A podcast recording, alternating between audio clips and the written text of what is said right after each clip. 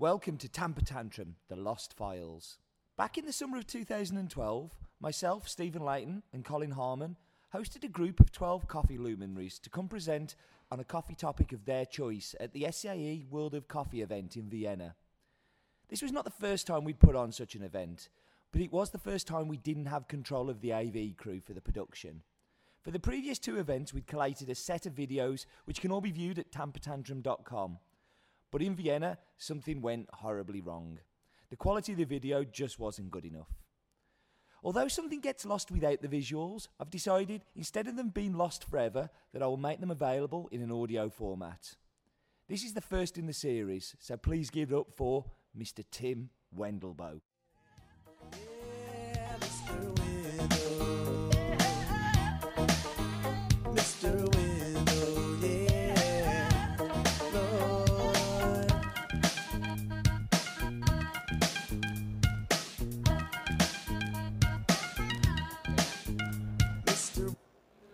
That? Uh, what's the name of that band again? Arrested Development. Yes, I used to like that. All right. Um, I'm actually glad to be here talking. Uh, I've been traveling for a month, so I didn't have a lot of time to prepare it. But um, I was going to talk about retail. I thought, uh, like uh, last week, uh, I'm not going to talk about retail. I think uh, retail is uh, something we talk about all the time, uh, and it's not very interesting. Um, so I'm going to talk about uh, overall how you can improve uh, not only the quality in your shop, but also the quality as of, of your coffee and as a barista and everything. That's uh, sort of what I'm uh, burning for right today. Let's dive into it. Um, how many of you consider yourself a specialty coffee person? Can you raise your hands? Yeah? Exactly. What does specialty coffee mean? I have no idea. I mean, if you walk this trade show, um, you can find companies like Lavazza, uh, Segafredo, companies that we want to differentiate ourselves from, but they're still also calling themselves specialty coffee roasters. Uh, still, we use these labels to sort of uh, identify ourselves. Uh, so if you go to visit some other shops, uh, like let's say in Paris, and you say you work in coffee, you say you work in specialty coffee. If you're a chef and you visit another restaurant, you say, I work in a restaurant. You don't say, I work in a specialty restaurant. Um, other labels we kind of tend to use is words like micro lots. Well, for a big roaster, a container is a micro lot. For me, uh, a kilo of coffee is a micro lot. It doesn't mean anything. It doesn't really help help uh, improve our quality. Doesn't help um, communicating our quality to the end consumers. Direct trade is a bogus word that a lot of people word, use. Um, it means one thing for one company, another thing for another company, and we use it to differentiate, differentiate ourselves from a word called fair trade. Well, for an end consumer, they sound exactly the same. Whether it's direct, fair, share trades, you know, I really don't care. Um, direct trade is the buzzword today, and uh, it, if you really sort of dig down in the word, it means you have to go down to the farmer, handing a, hand him a pile of cash, and get the coffee straight out of his hands, like. It doesn't really work that way. There's very few farmers that are able to export their own coffee. Maybe they don't have an export license, uh, and so on. So there's always people in between that you need to pay in order to get the coffee from the farmer to your to your um, roastery or to your shop. All of these words have one thing in common. They don't really sell coffee that well. If you, if you go into a coffee shop as a customer, you're not interested in buying a product because it's specialty or because it's direct or whatever. You're interested in, in taste. That's what you want to buy. You go to a coffee shop to get a better tasting coffee. None of this describe anything about taste. Like if you went to a restaurant, sat down and like, yeah, this, this food is all direct trade.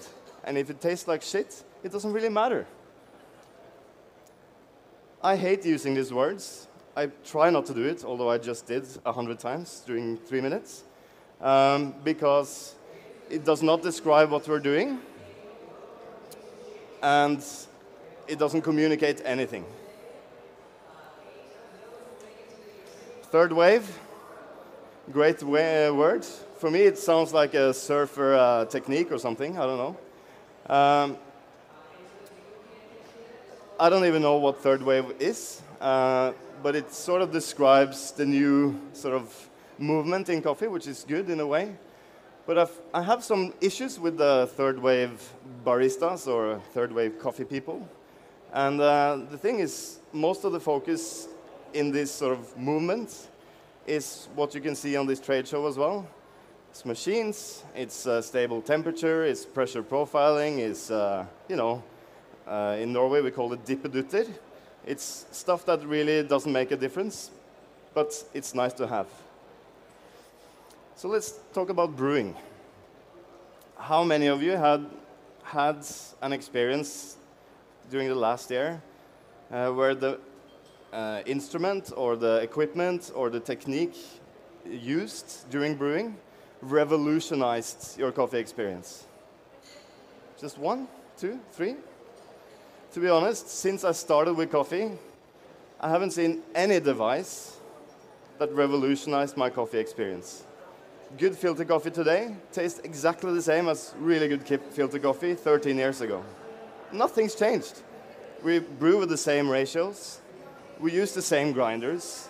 We use a machine that has 92.3 degree accuracy instead of 92 degree accuracy or whatever it is. If you really think about the potential in brewing, I think we're pretty close to nailing down what we can do with a brewed coffee today. Whether you do it by hand or by an automatic filter machine, I don't care. One of the stupidest things I've ever seen online these days is a machine that pours water automatically over a manual brewing device. Isn't that just a batch brewer? I mean, it's the same. It's a coffee brewer. We're just making something really simple, simplifying it by making it manual, and then complicating it by making it automatic again. It's idiotic. And it doesn't really change the brew. It makes it, at best, taste as good as you can if you're really doing a good job by manual brewing. Concepts.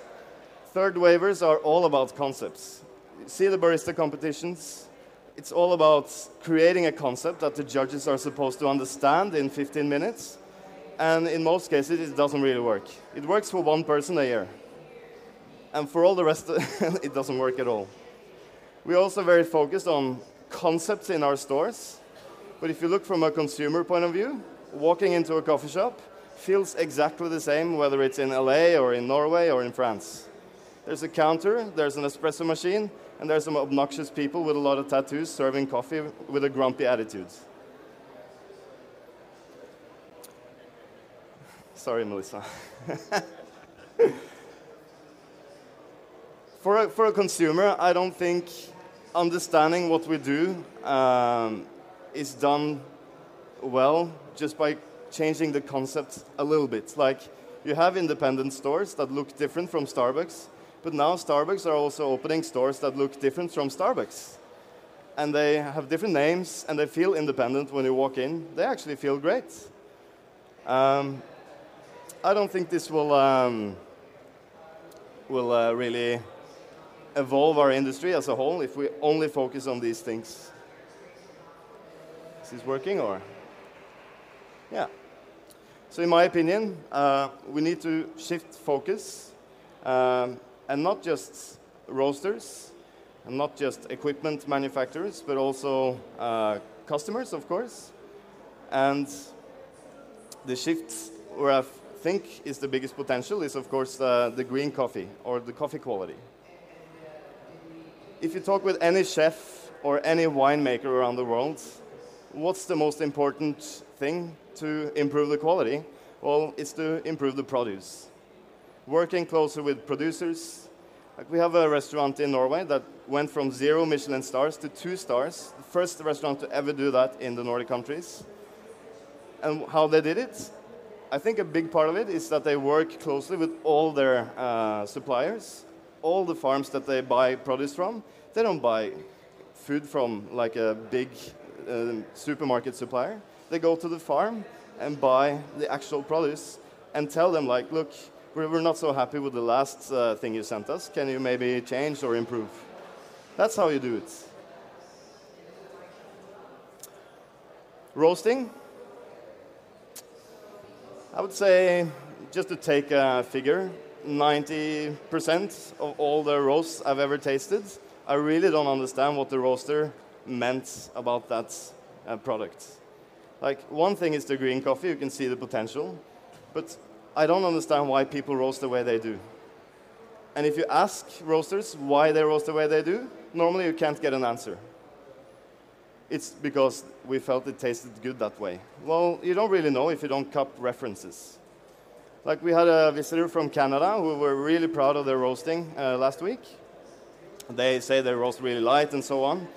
Put it on the table with Scandinavian coffee, it tastes really dark. It's because you're not cupping references. We visited a big roaster in uh, Chicago, which is quite uh, well known. Uh, we asked, look, uh, how is your roasting?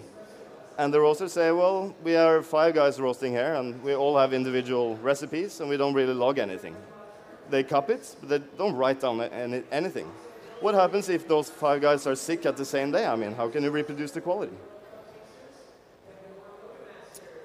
Getting a little bit better on roasting, I think, uh, is one of the most important things where we can improve, and one of the places where we have the biggest potential in improving quality. Um, and one of the things we really need to improve is the equipment that we roast on.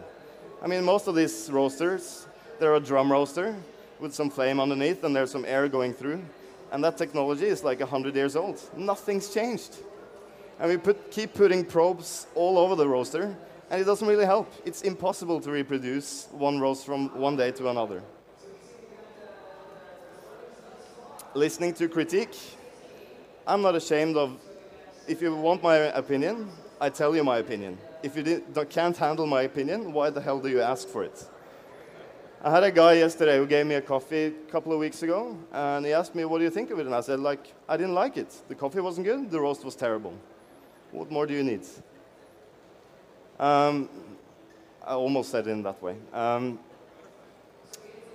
I have another story. I went to uh, the U.S. I visited uh, two roasters in one city. One roaster had just started, uh, wasn't doing a good job, didn't have a good green coffee. Uh, the roast was all over the place. I visited another roastery who's been roasting for many years. Uh, buy beautiful green coffee, but roast extremely dark. You can't really taste the quality of the green beans. Um, I told them my opinion. I came back uh, now, um, I think three years later. The roaster had newly started, uh, had really good green coffee, and doing a great job roasting. The other roaster, who was previously buying very good green coffee, were still doing the same, but had changed nothing, and they were all complaining about how this asshole from Norway came and talked shit about their coffee. I mean, two different point of views. One, interested in learning, really humble, take your opinion to account. Maybe there's something in it, maybe I should work on it. The other ones are just, fuck you, asshole, I'm not gonna listen to you. That's not a good way to improve. Buying quality coffee. How many of you buy quality coffee? How do you know that you buy quality coffee? Just because the importer says it's quality doesn't mean it's quality. Just because the farmer is a famous farmer doesn't mean that it's a quality coffee. You can go to Brazil to one of these big farms. They win the Cup of Excellence every year, and that's 20 bags of coffee. The rest of their production is shit. I have pictures to prove it. But since you buy from the same farm and they won the Cup of Excellence, oh, it's so good. How do you know that? You need to get references. A very good way of getting references that is quite affordable. If you can't afford to travel, you can't afford to cup coffees uh, all over the world, uh, join the Cup of Excellence and buy all the samples from all the countries. Then you get like 30 to 40 samples from each country, and those are supposed to be one of the best coffees in that country that given year. It's a great way of getting reference. So when the importer sends you coffee, you will be able to, um, to um, cup it next to a Cup of Excellence samples and compare, is this really good quality or not?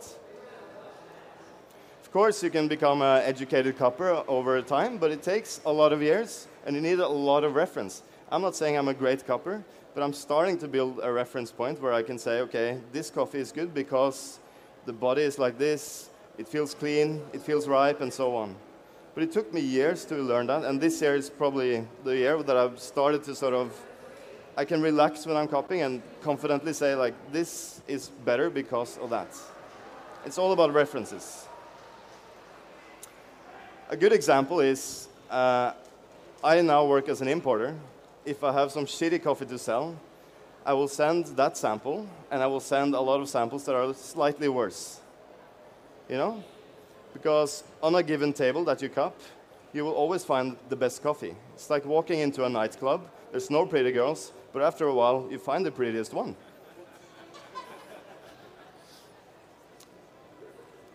We call ourselves specialty coffee industry, but to be honest, a lot of the coffee sold as specialty is just good commercial coffee. Coffees that, frankly, Friele and uh, Jo Johannson in Norway, the biggest roasters in Norway, they're buying the same stuff. It's just not tasting as good because they grind the coffee, they pack the coffee, and it takes three, four months before it ends up to the consumer. Transparency. We think we're so transparent. We think our coffees are so great because we know where it's from. It's not a Colombia Excelso, it's a Colombia Finca La Ladida. Finca Lasagna. Just because the coffee has an address doesn't mean it's high quality. Because, again, one farm can sell crappy coffee and they can sell good coffee. All farms over the world produce all qualities. Let's see if this works again. We talk about traceability. Uh, there's a lot of roasters who, who defend themselves like, we're not interested in fair trade at all because we're having traceable coffees. Is it really traceable? Do you really know what the farmer got? Do you really know how much you paid the exporter? Do you really know that? Just because you know how much you paid for the coffee to the importer or whatever doesn't mean you know how much money ends up to the farmer. And that's why a lot of people buy commercial coffees that are not exceptionally good uh, for a good price because the importer makes a lot of money. And it's traceable because it has the name of the farm where the coffee comes from. Do you know what lot number it is? Do you know what varietal it is? Do you know all this stuff? I'm not sure. I started thinking about this when I opened the roastery because I was uh, marketing that we were very transparent and we don't do fair trade and stuff. And then I started asking myself, what happens if, if a journalist digs into this and finds out that I don't have a clue what I'm actually paying the farmers? We changed our buying uh, practices in Kenya because I couldn't find out how much the farmer got. Actually, the farmer didn't get money at all. But it was sold as traceable, you know, uh, fair trade or direct trade or whatever you call it. I don't care. So we end up buying commercial coffee, and the only thing uh, that differentiates ourselves from the commercial coffee is it's fresher. We sell it as beans. We roasted it last week instead of in a vacuum pack roasted a month ago just because it's fresher doesn't mean the coffee is actually better. Uh, in Norway, the commercial coffee is pretty good, so that means we really need to be a lot better. That's probably a good advantage for us. But for a consumer, it's really hard to differentiate uh, commercial coffee that is fresh and a commercial coffee that is not so fresh. There's not a huge difference in taste. It's not like night and day. Of course, if you cup Robusta and uh, you know really bad coffee, against some average Arabica, it will taste better, but you know. So again, get references. Uh, make sure you cup all the coffees you can come across.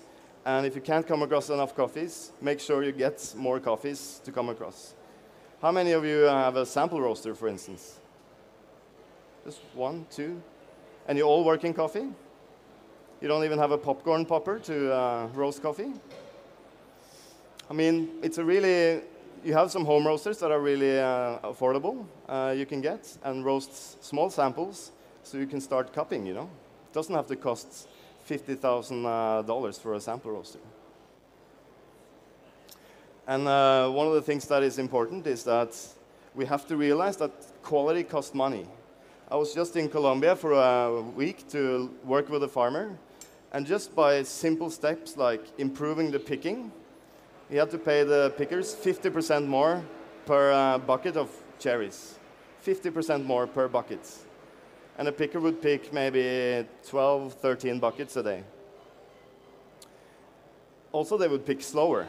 So by the end of the year, he would have paid maybe 60, 70% more just for the picking. And then the process that we Im- implemented took uh, one day extra. It takes a lot more work to dry the coffee because you got to move it all the time. The quality is, uh, the difference in quality is, is huge, and the cost is almost double. And yet we walk around thinking we can uh, get a really good coffee for, you know, two dollars a pound, three dollars a pound. It's not going to happen.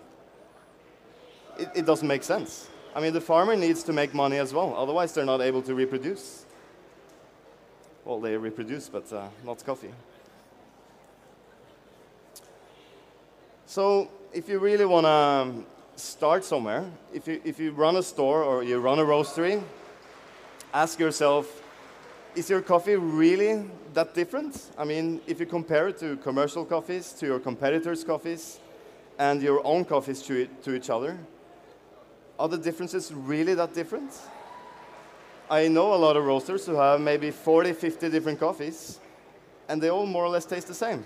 They have one Ethiopia maybe and one Kenya that's really different, but all the other ones taste more or less the same. How do you think if a coffee professional are not able to taste the big difference, how do you think a consumer is able to taste a big difference? How are you going to sell your coffee for twice the price if the consumer they don't think it's worth it? Well, you can call it specialty, you can call it direct. I don't care if it tastes bad. I don't want to buy the product. I don't want to come back and buy the product. Is your coffee really worth two, three times the price of a commercial coffee? Do you think it's that much better than uh, if you if you think about wine and you pay two, three times more for a bottle of wine? Are you able to differentiate those qualities? Some people are, some people aren't. So, my, in my opinion, and this is uh, sort of one of my points when I always talk about fair trade and stuff. Yes, we do actually have fair trade coffee. I don't pay for certificates or anything, so I don't sell it as fair, fair trade coffee because it doesn't interest me. We pay much more anyway. We do have organic coffee. I do have the certificates because some clients require it, but I don't put it on the bag. I do buy direct, but I mean, that's just common sense. You should make sure the money goes to the farmer. You should make the farmer make money. That's just common sense. Don't be so fucking proud that you're just doing honest business, you know? That should be like a baseline. We should actually uh, label companies with dishonest trade. That's more like it. But in my opinion, as a customer, when you walk into a store, you're not interested in all this stuff. You're not interested in what, uh, how many dogs the farmer has, all that stuff. You're interested in taste. That's why you go there. Otherwise, you can get a fast, cheap coffee somewhere else. You want to go to have a good taste experience. And for me, a taste that's uh, called direct trade, I don't know what that tastes like. You know, sell your coffee by taste. This tastes like that, that tastes like this. Much easier, and for the customers, a lot more fun, you know.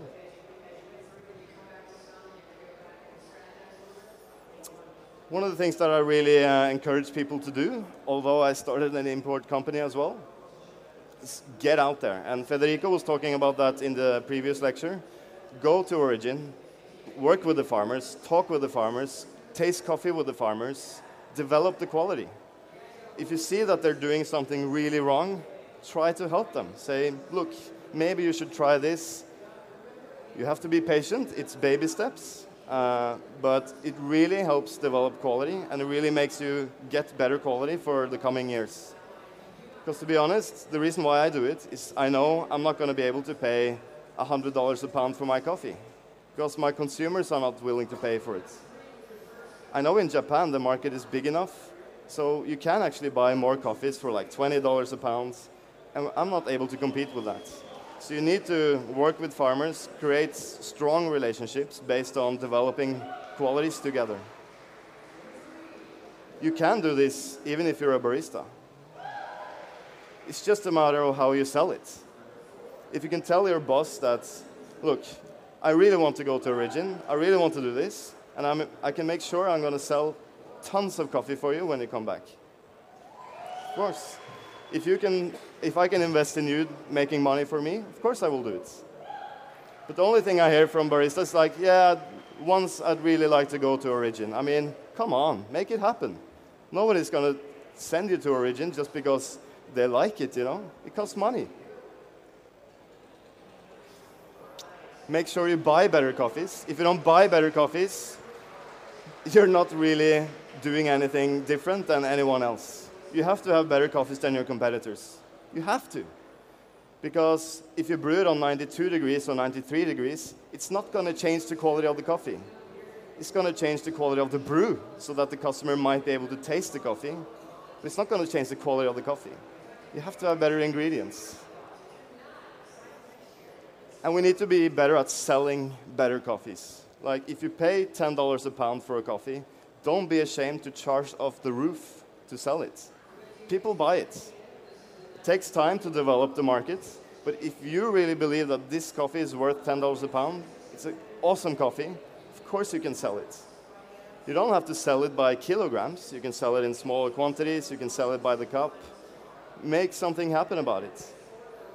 A very good example is uh, Singapore Airline had an anniversary in uh, yeah, a couple of years ago, and they spent like $1,200 for a bag of coffee in Kenya per 50 kilos. So that was like $12 a pound. That was the highest price ever paid for a Kenyan coffee.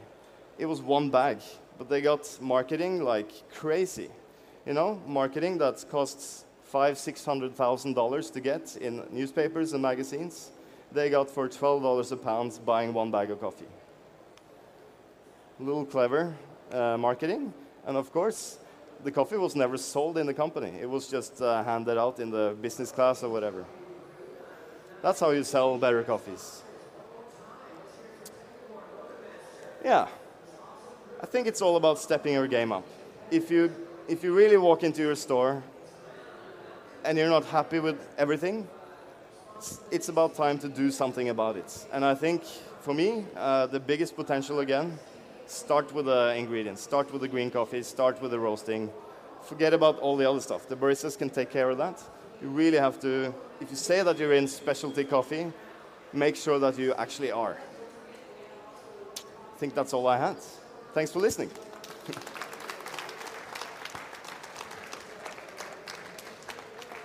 Are we sitting down or? We are. Sitting down's good. Thank you, Tim. Uh, that was uh, on the offence and controversy scale. that was about an eight out of ten. I've Yeah. seen worse.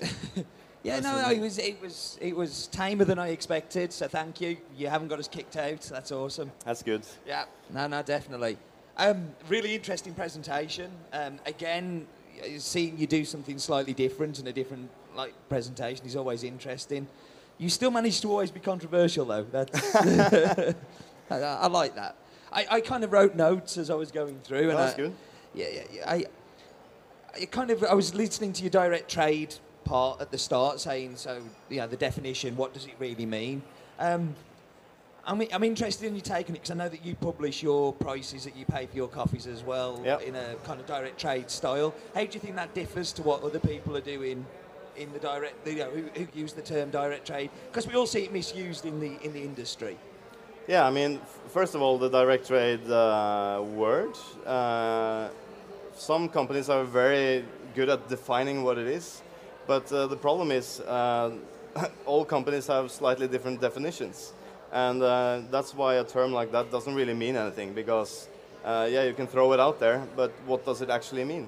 I think being transparent about prices and your buying model is something that we can do in our market, uh, and I don't have a problem doing it, you know, because in Norway we have open uh, booking, keeping, and everything. Um, I think if you, if you feel that you have something to hide, then you're probably not in the direct trade uh, sort of philosophy of uh, and fair, you know. For sure. I mean, uh, uh, kind of on a, as, as that, how does that scale in companies that are roasting more coffee, for instance, or you know, are they able to keep that same kind of open book mentality? Do you think, or I think they could. I mean, they a lot of the commercial roasters are not only ma- making money on uh, on uh, buying cheap coffee, but also like um, uh, you know they're hedging coffees and and working with the U.S. dollar, uh, uh, whatever you call that, yeah, yeah, the, You know. the, yeah, the, the kind of dollar changes that the indices, exchange rates yeah, and stuff yeah. like that. Um, for us, it's been easier to sell more expensive coffees because we're transparent. Because it's it's not a rip-off. It's like this is what we paid. Of course, we need to make money, so this is what it costs. And uh, if we weren't doing that, I mean, we're paying seven dollars a pound for Brazil, which is quite high. Um, That's, it's uh, to to give sell. a reference point, that's extremely high. I mean, that's cup of excellence prices Yeah. on, on, a, on a normal level, you know, without the, you know, But, but the- why, the why is it seven dollars a pound? Tim? Well, the reason it's uh, seven dollars a pound there, it's it's it's grown in Sao Paulo, in the state of Sao Paulo. Uh, the labor cost there is really high now because there's a lot of construction, so it's hard to get pickers. So the farmers have to compete with construction uh, prices, and uh, yeah, the standard of living is much higher than in, for instance, uh, in Kenya. Um, so the prices are really high because it takes a lot of money to produce, and the quality is also good. Uh, I have to say that I wouldn't pay that price if the quality wasn't good. I mean, and then that's the thing. If you look hard enough in a country, you can find, in most cases, you know if they have the right growing conditions, the quality. But you've got to search for it, and that has to be paid for too. Oh, yeah. So the travelling that you've just done for the past month, that has to be funded somehow as well, doesn't Yeah. it? It's not just seven dollars a pound. It's the added costs of getting it where you need it, special preparation in packaging, which can add extra costs. And Yeah. yeah, that's for sure. So I, I'm intrigued by you were saying um, people should be better at roasting, and it's something that I constantly question myself about how we could be better at what we do, what what we should do differently. How do I become better at roasting? Oh, that's a really tough question. I mean, it? I'm, I'm not an expert roaster. I, I don't know a lot of theory and stuff about it, but I really know what I would like to taste in the cup. Uh, and we sort of try to work towards that. So I have a strong, strong feeling about I want to taste only the coffee. I don't want any bitter finish from roast taints or anything. I also don't like undeveloped uh, acidity. Uh, and it's a very fine border on where you can be there. Uh, and that's something we strive for. I'm, I'm not happy with my espresso roast, for instance. I think they're still tasting too roasty for me. That's part of why I don't really drink a lot of espresso. Uh, but when we roast it a lot lighter, uh, where it starts tasting clean, it just the acidity just becomes a lot more aggressive, and because it's concentrated. That's because you don't need to roast for espresso, but we'll talk about that another time. That's the next lecture. Yeah, yeah. that, that- that's definitely a temper tantrum I've got to do at some point in Yeah. the future. But um, so, do you think it's because it comes down to personal preference? Your personal preference is to, and I've tasted lots of your coffees and enjoyed lots of your coffees. But if I was to summarise it, I would say that you tend to roast very, you know, very light. Th- Yeah. That's not a shock to you, is it? No, no, no. No, good. I, I, I was worried for you then. um, but you know, y- y- y- and, and that's your preference. And I've tasted lots of other roasters that their preference is to take to take it darker, and, I- and I, I don't necessarily go with that side of it. You know, I, I, I like to taste the coffee, not the. I, I have a saying that you know you should taste everything the producer wants you to taste in the coffee, and none of the roaster's personality. Yeah. And if I'm to say any criticism of kind of some of the coffees I've tasted of yours, that I do taste a little bit of your personality in it, is that a bad or a good thing? You know, that you because you have a very definite brand and that's very strong, but is that a good or a bad thing? I think uh, for me, it's uh, I do want to taste the coffee, but it, that's our style of roasting. Uh, some people prefer slightly darker, and if that's your defined style, that's fine with me. I mean, if that's what you want, that's fine. Uh, I, I do like to um, sort of add my personal touch to things, and that's uh, why I think people are coming back to us because they also like that style. So, so ultimately, the market decides whether what you you want to produce is what everybody else wants. I guess, yeah. I think you decide what your market uh, wants you to do. You know, uh, I, I prefer to do it my way. If if my customers don't like it, they will go somewhere else, and I'm fine with that. Uh, Sure. You know, I No, think, I'm- I'm I think of uh, one of the interesting things about roast style and how roasters portray what they want from the coffee is I think pretty much all of us say exactly the same thing, but p- we present something that's very, very different. So everybody says we want to taste terroir, we want to taste the varietal, we want to taste clean coffee, but the problem is that Most times you don't. most times you don't, or, or it's very different. So I think it's where, and that's not necessarily a bad thing because people do prefer a more developed style of roasting, and there's nothing wrong with that. But it's important that um, you're consistent with what you do. I think consistency is equally as important as what you're saying you, Yeah. you, you want to be tasting. And I, I think also that a lot of roasters, uh, like baristas as well, uh, are experimenting in a very narrow window. They're not sort of trying to go a little crazy. And by coincidence, that's sort of how we developed uh, our style. It was um, Joseph Brodsky from um, 90 Plus who brought some samples from Ethiopia. And I brought my Ethiopian coffee to cup on the same table. And there was one coffee I really hated on the table, and it was mine. Because it was, I could only taste roasts.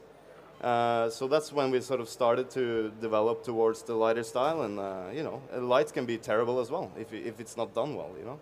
For sure. I mean, you know, with the like with the wrong coffees, is is uh, it's a car crash. Yeah. You know, yeah. I know And you it's the difficult. Sumatrans, and It's you know, really you- difficult. it's oh, like, oh yeah, let's not get into that. No, no, that's that. I mean, it's interesting. That leads me on. Do, do you feel that we're, as an industry, constantly trying to reinvent coffee? We're trying to find the next big thing, and that detracts from us getting good at what we should be doing instead of, like, you're saying it's a narrow window, but everybody's trying to be the first to do this or do that or do something differently.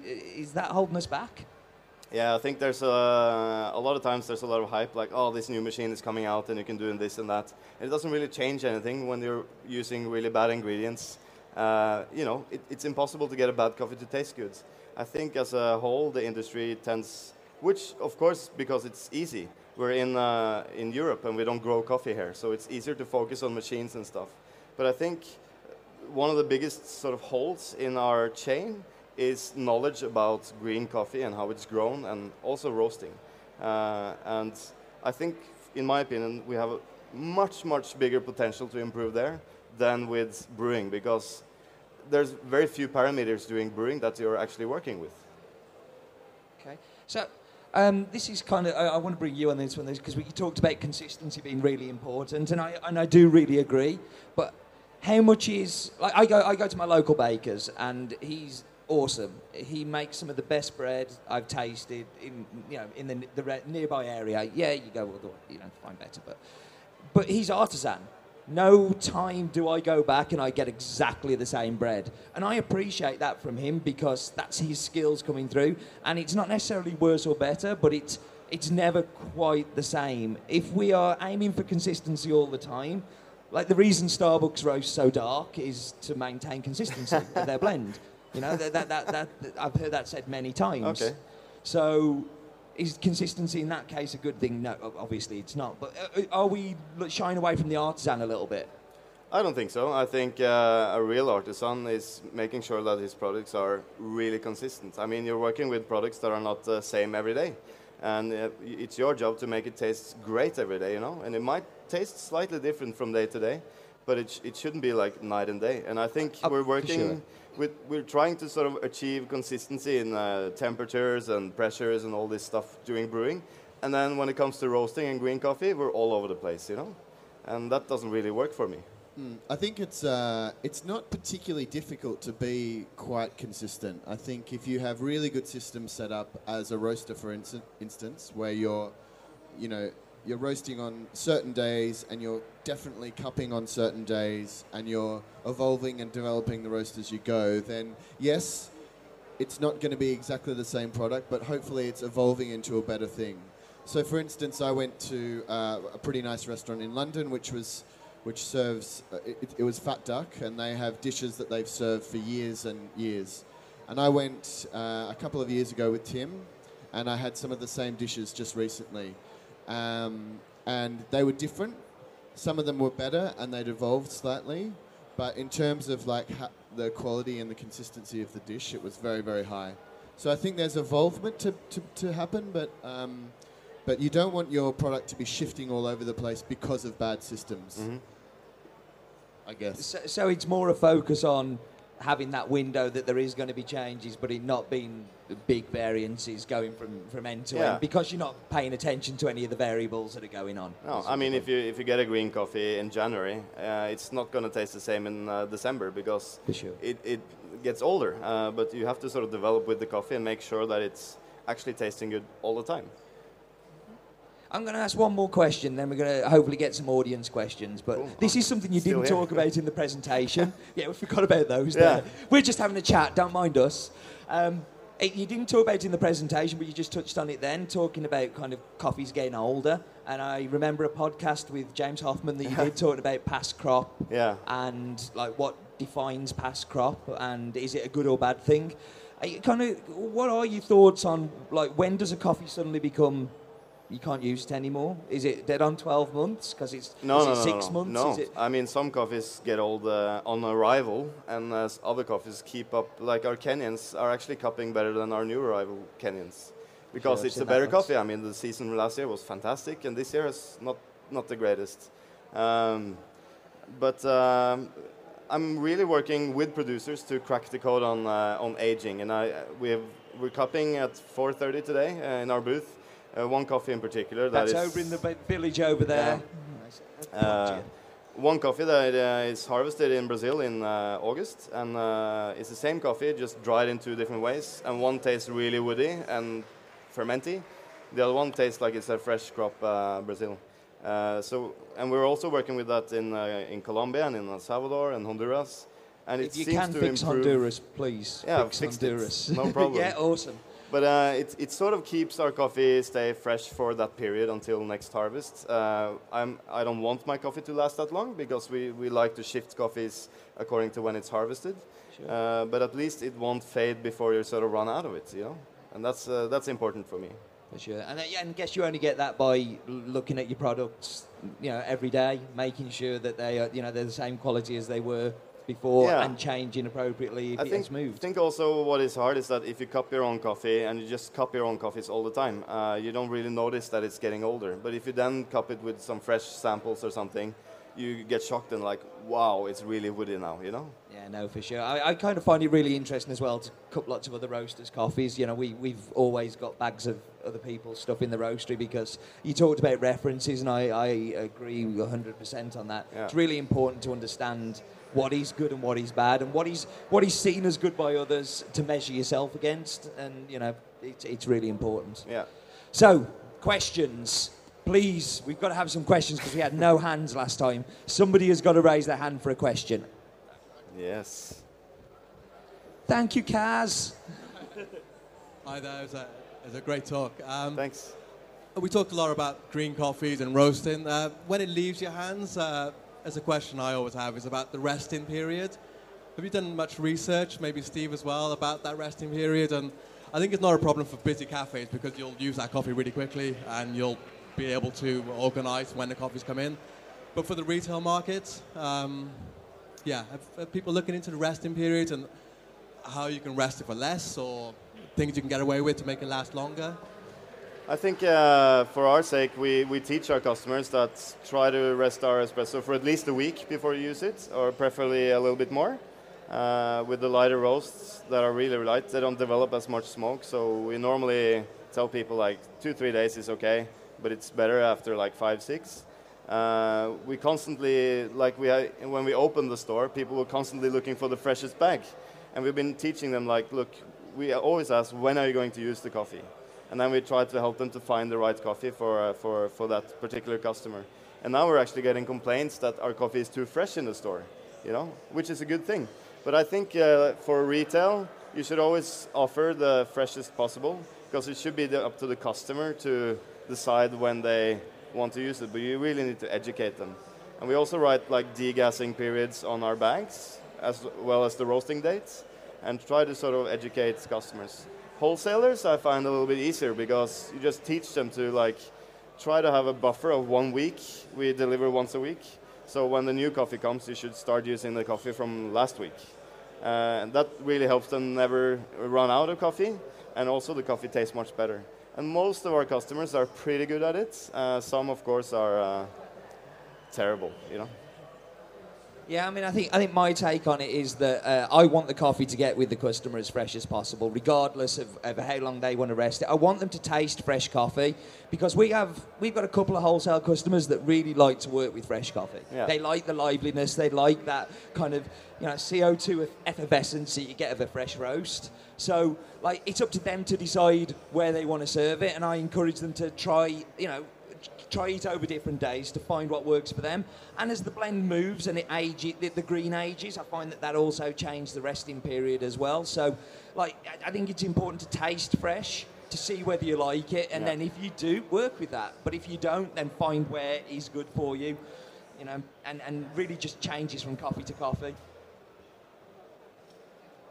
Thanks so much.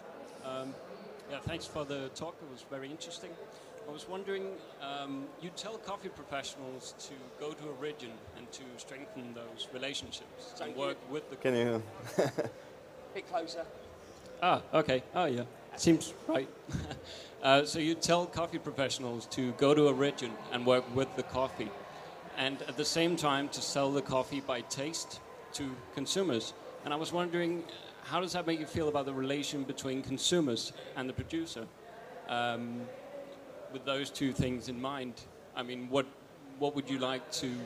Uh, how would you like that relation to be uh, from your consumer to the producer you're working with? I mean, I I blog about most of my travels a lot, and I make sure people read about it. Uh, And ju- just to interrupt there, Tim's just got back from Colombia, and you should really go read his Colombia blog posts because they've been super interesting.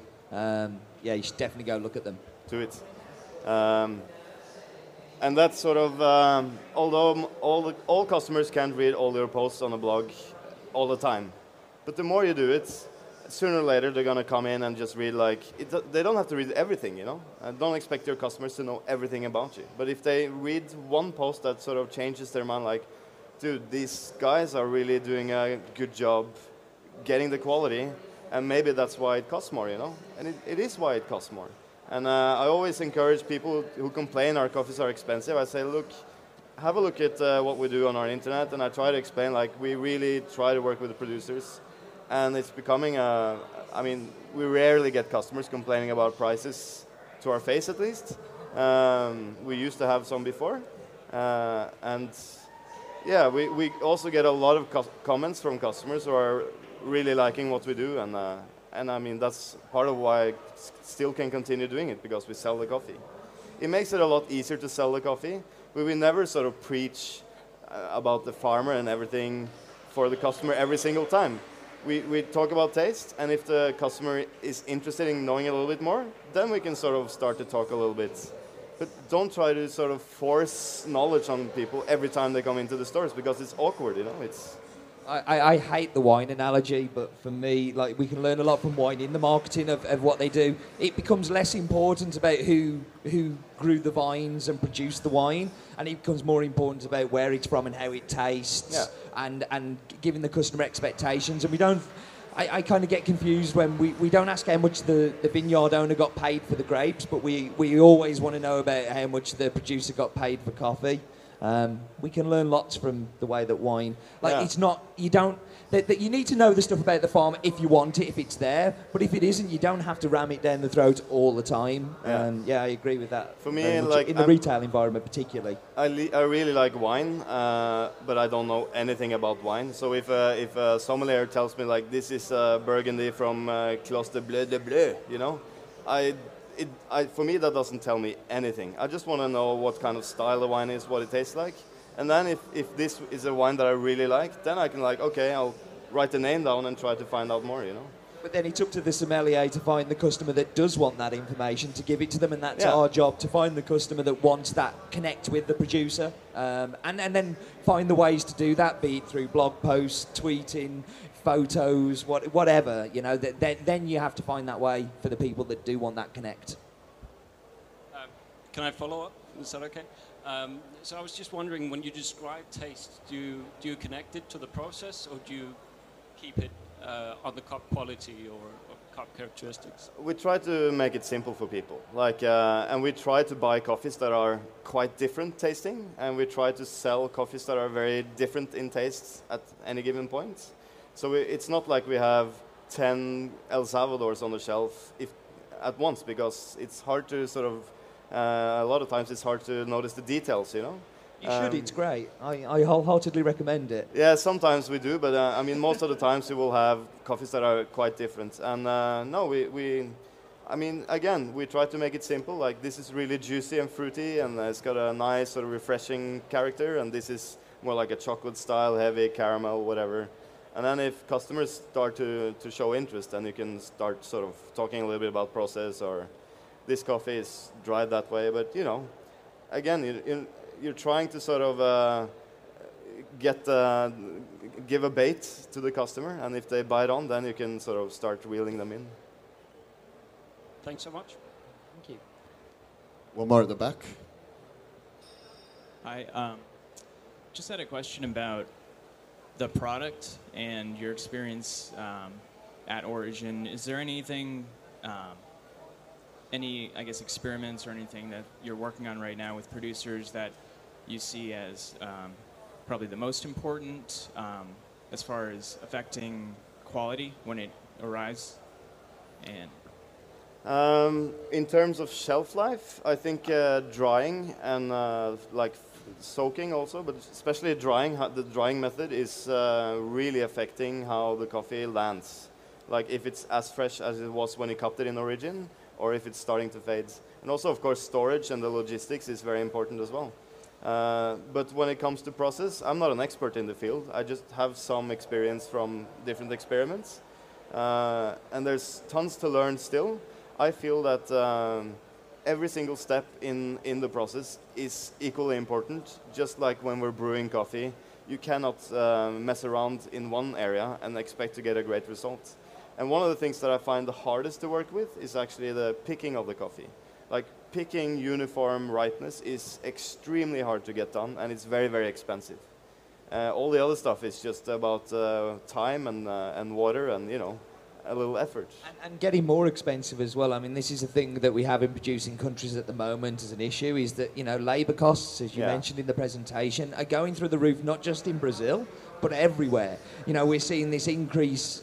Uh, an increase in uh, like electricity, heating, fuel to move the, the, the, the, the things. We, you know, these, we are going to see coffee become much more expensive than it is now, I think, and we need to prepare the consumer for that by, you know, raising prices as we go. We've been Yeah. too cheap for too long. Yeah, and you can't subsidize uh, like really expensive coffees w- just by buying a lot of cheap coffees because it doesn't really work that way. It, it, the prices are going up for quality because the production isn't really rising that fast, and uh, yeah, you have all these rises in cost. And but uh, the the biggest issue with uh, processing experiments that uh, we see is that because we've been uh, most people are paying really low prices, uh, the farmers are sort of breaking even and they don't have money to finance even a better picking. I mean, the farmer I work with in Colombia had to sell three cows in order to pay the pickers uh, because he doesn't have the finance, you know. And uh, it's really hard to improve quality if you don't have any money to do it. I mean, it just doesn't make sense to the farmer.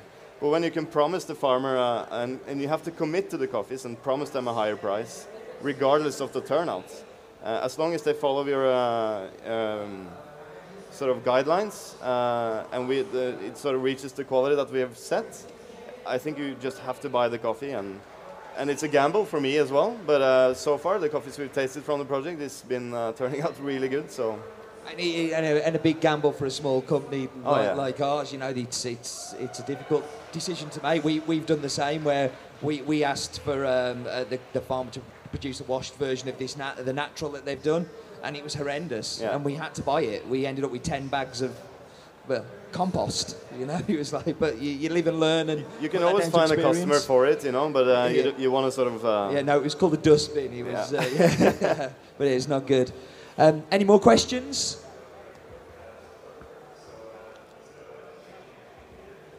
Yeah, so so on that matter that you just talked about, how um, where does that put cooperatives as opposed to farms?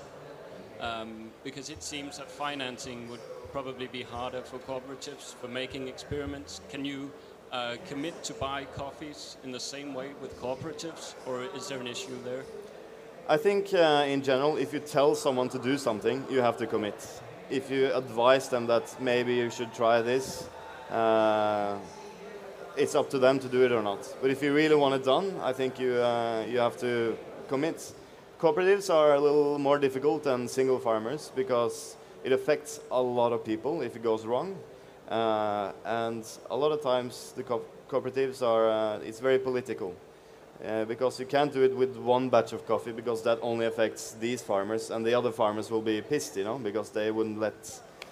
Uh, so it, it takes a lot more skill and effort to work with cooperatives, I think, and um, but it's not impossible. Uh, some of the cooperatives actually uh, are having uh, a little bit of finance to pre-finance coffee and stuff.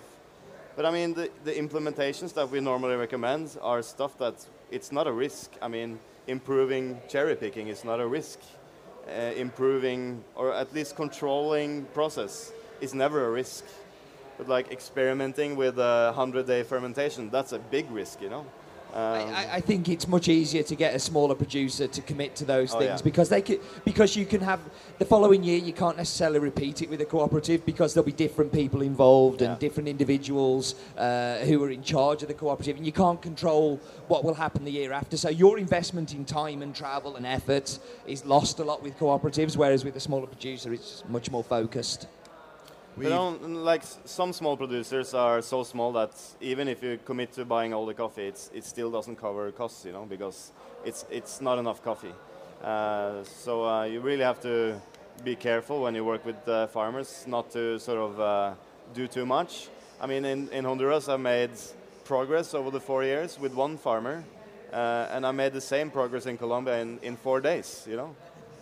Uh, it's just a matter of economics and, uh, and uh, the ability to, uh, to communicate and, you know, commitment. So we've got a, a question from online from David Cormack. Um, he's asking, would it ever be possible for all coffee and farmers across the board to produce the quality Tim Wendelboe is talking about?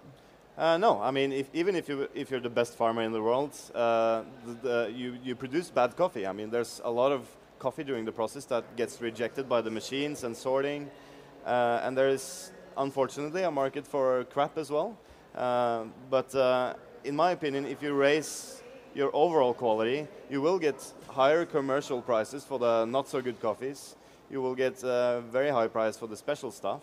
And for me, it's more important for farmers to be consistent in quality rather than having uh, one bag that is 90 points and the rest is shit. You know, if they're consistently producing quality, uh, that means they have a secure income, and then they can start affording to like take maybe 10 bags and do something special. And yeah.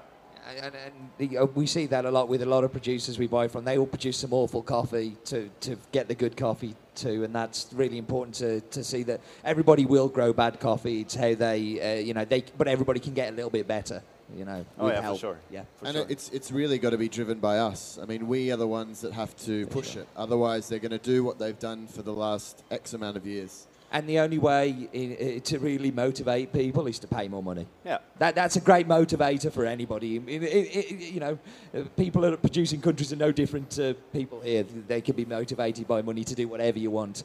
We've, we, we have a mill in El Salvador that's going to ferment some coffee and Coca Cola next year for us. we offer them enough money. I'm just. I Are mean, you serious? Serious.